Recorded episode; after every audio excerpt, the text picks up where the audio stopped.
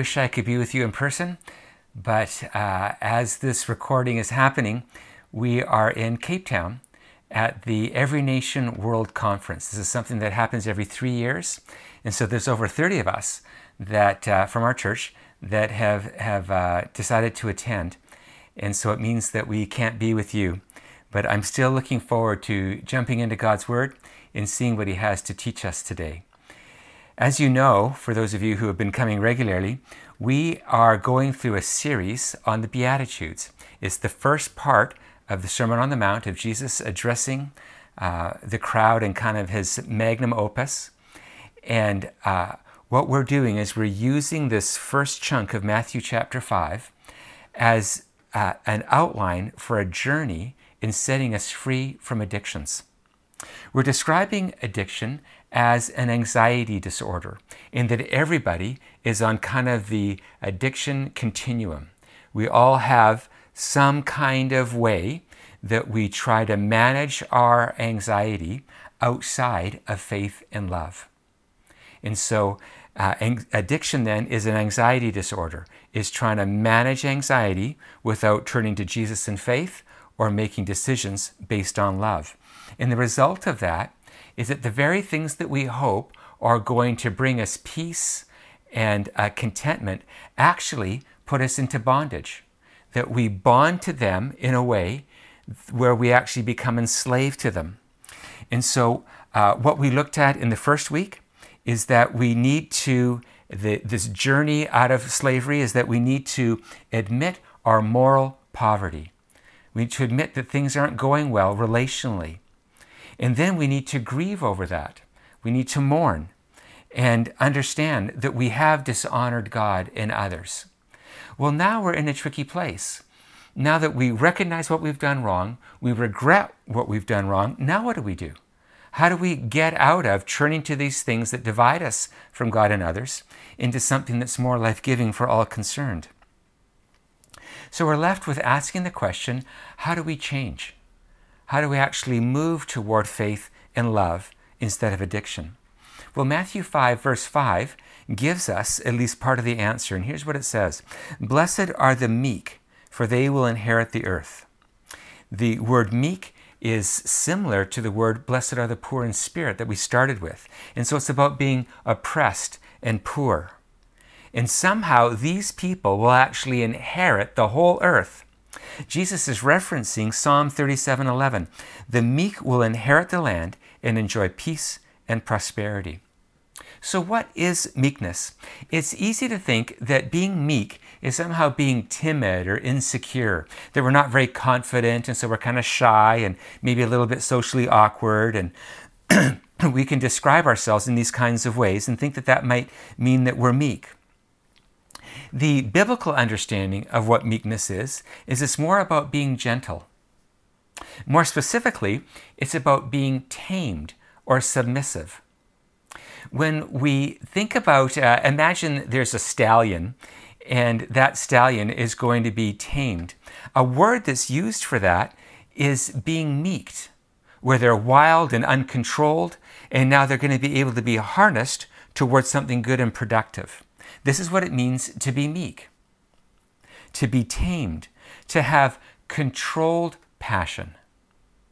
A meek person has the full gamut of emotional experiences, but they are able to take their emotion and channel it towards something productive.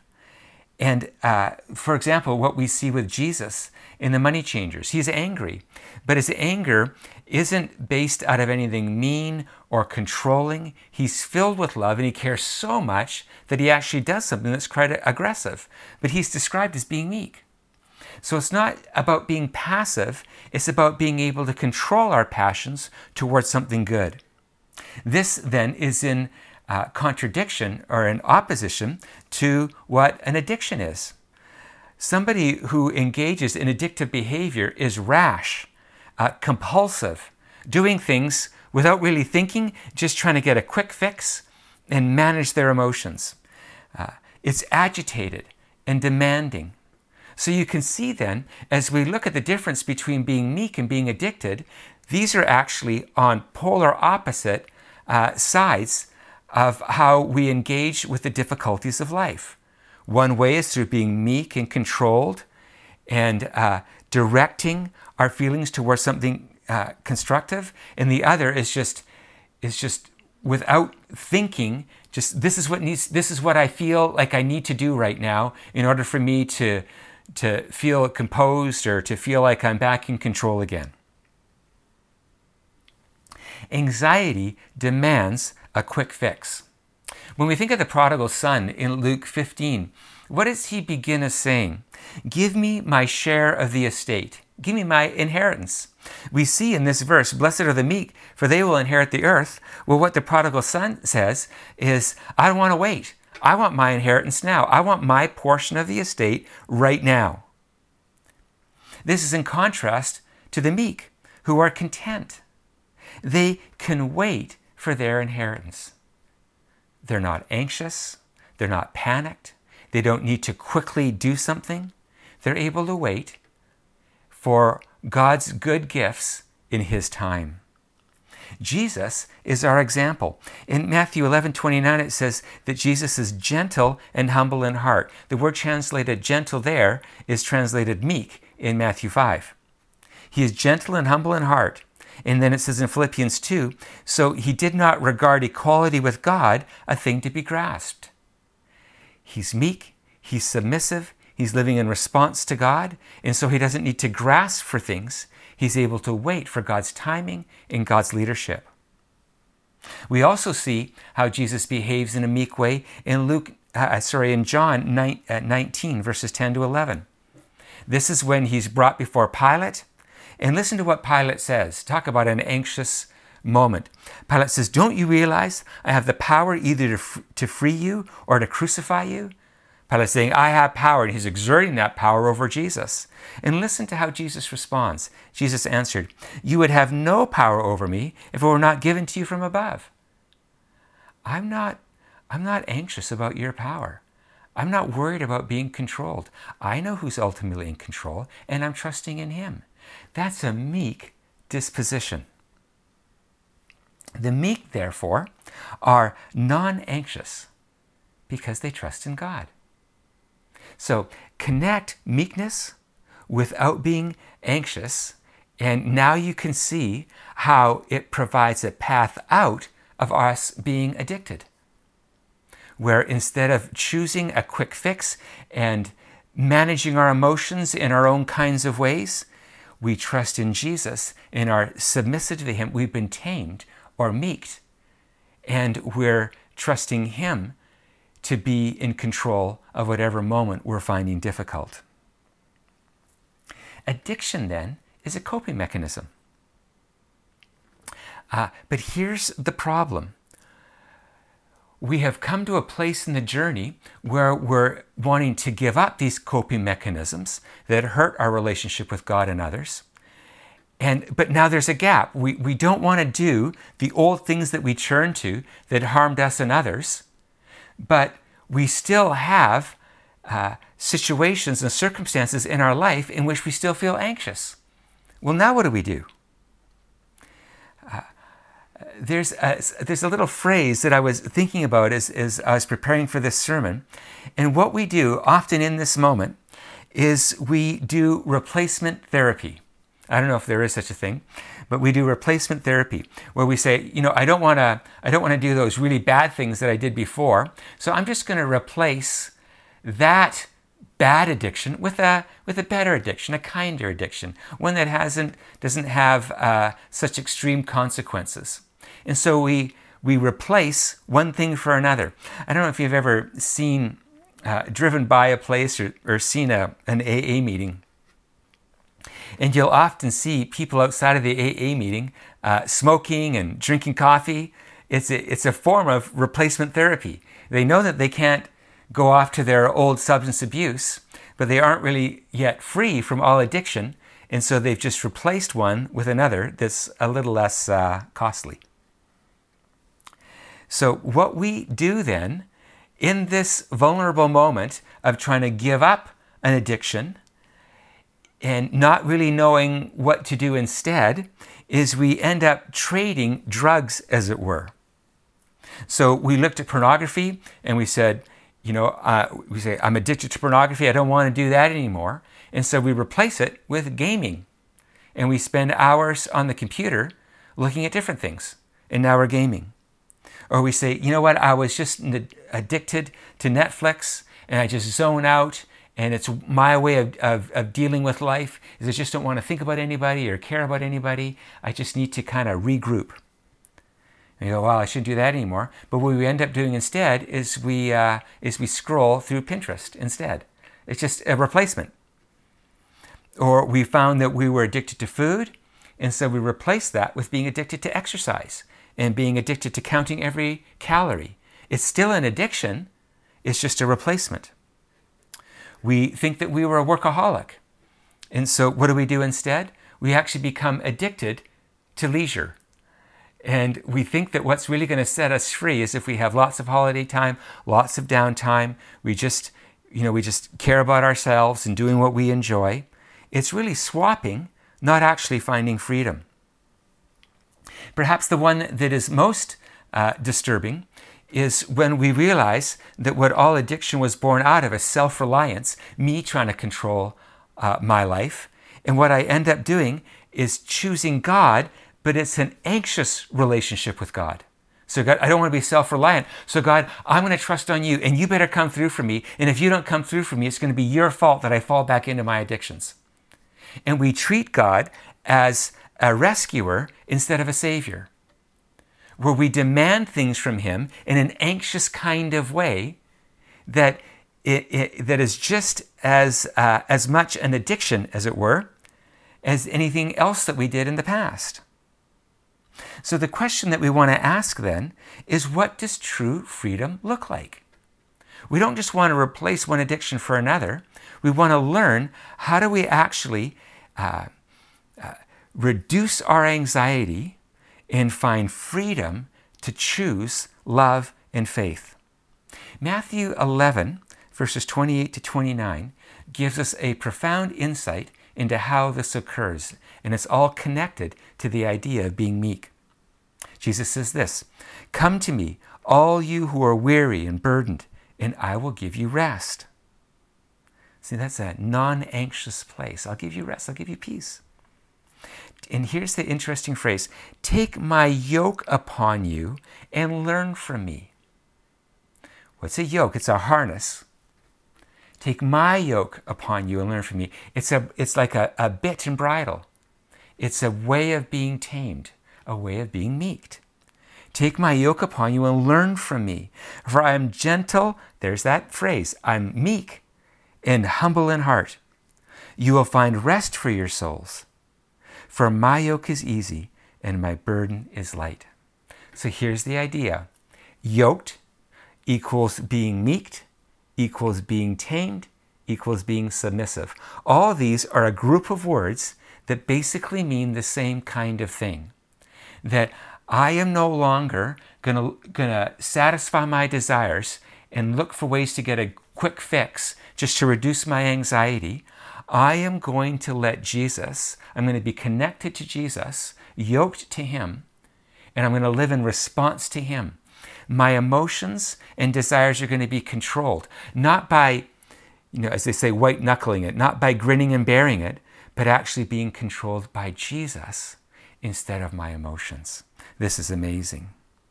Freedom, then, is being yoked to a non anxious life leader. Who does Jesus say that he is? He says, uh, I'm meek, I'm gentle and humble in heart. And so, if you want to be free from anxiety, come in to my non anxiety, my peace.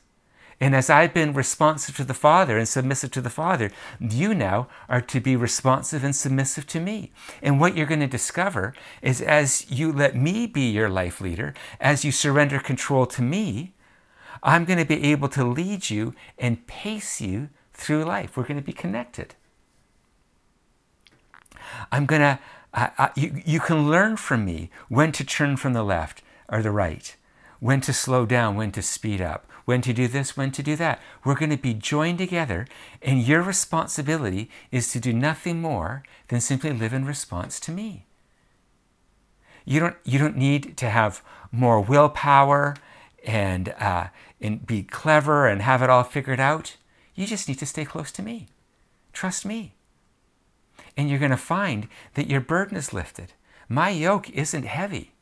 It was when you weren't in my yoke, when you were untamed and wild and just following all, the, all any desire that, that came into your heart and mind. That's when you got into trouble.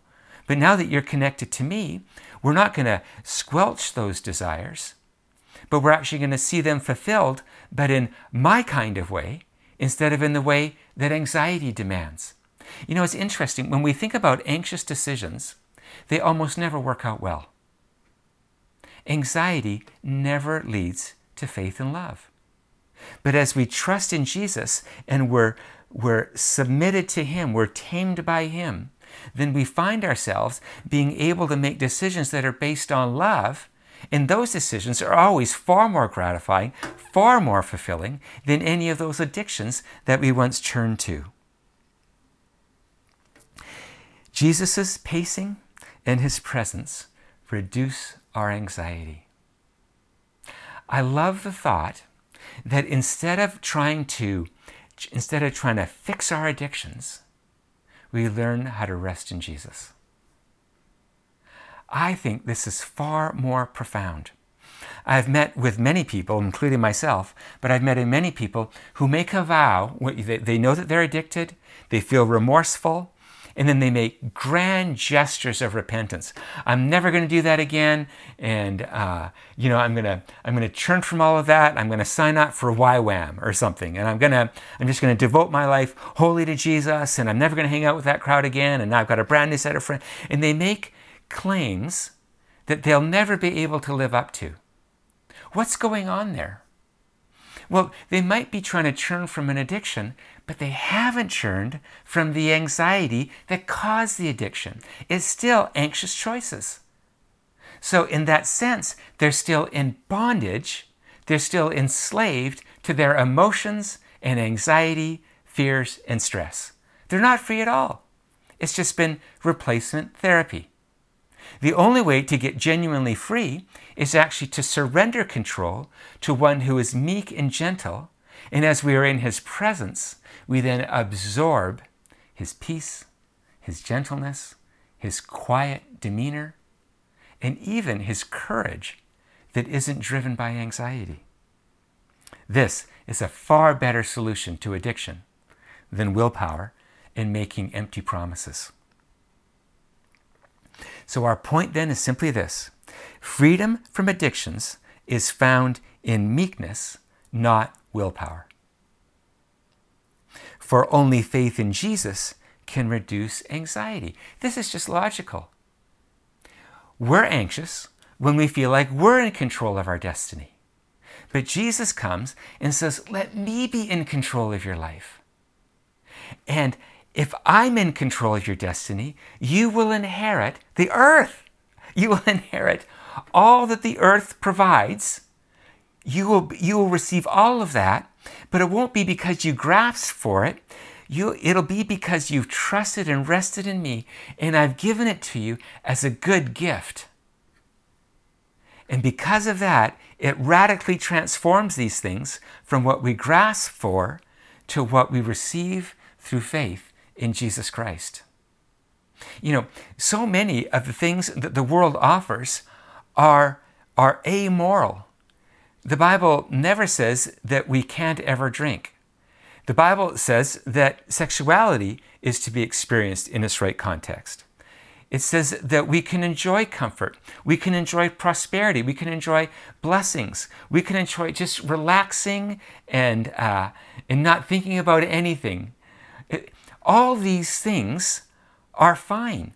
The problem is when these things become replacements for trusting in Jesus. Now they become idols. They steal away our faith in God. And the more we turn to them, the less they satisfy, the more our anxiety goes up, and the more we turn to, to uh, worse and worse things to manage our anxiety, and it takes us farther and farther away from the Prince of Peace. In the Psalms, it says, Do not fret, it only leads to evil doing. Anxiety when we're blinded by our anxiety, it ultimately leads to worse and worse forms of coping. Our only salvation is found in Jesus Christ. So, let me ask you in closing then what causes you anxiety? Where do you, uh, where do you feel your anxiety spike? Is it at work? Uh, is it when you're alone with your thoughts? Is, uh, is it when you're with a family member? Uh, where do you find you uh, anxiety just seems to flood into your mind in a way that's almost uncontrollable? Imagine that place of anxiety. Now, how do you typically try to find relief? Where do you go? What do you do? What's your, uh, what's your addiction? What's your coping mechanism? We've already talked about how we need to be honest about those coping mechanisms and realize how they divide us from God and others. But here's what we're looking at today. What does it look like to be meeked? What does it look like in that area to simply surrender control? Be tamed by the love and power of Jesus Christ. I remember listening to somebody who ran a, um, a house for those who were recovering from addiction. And he would say how somebody in the house would come up to him and say, I, I really need a drink. And uh, I can't control myself. I've got to go to the bar. I've got to get a drink. And he would sit down with this person and he would say, um, Alcohol can't lift you out of the chair and transport you down to the bar. You do that. You do that. Victory is sitting in the chair. Victory is staying in the discomfort of a moment and finding Jesus there. Oh, this is radical. It's not, I'm never going to drink again. Like it, it's, it's sitting in the chair and saying, God, you know my discomfort. You know that my anxiety is spiking. I'm not going to try to escape this moment into an addiction. I'm going to learn how to find you in these kinds of moments.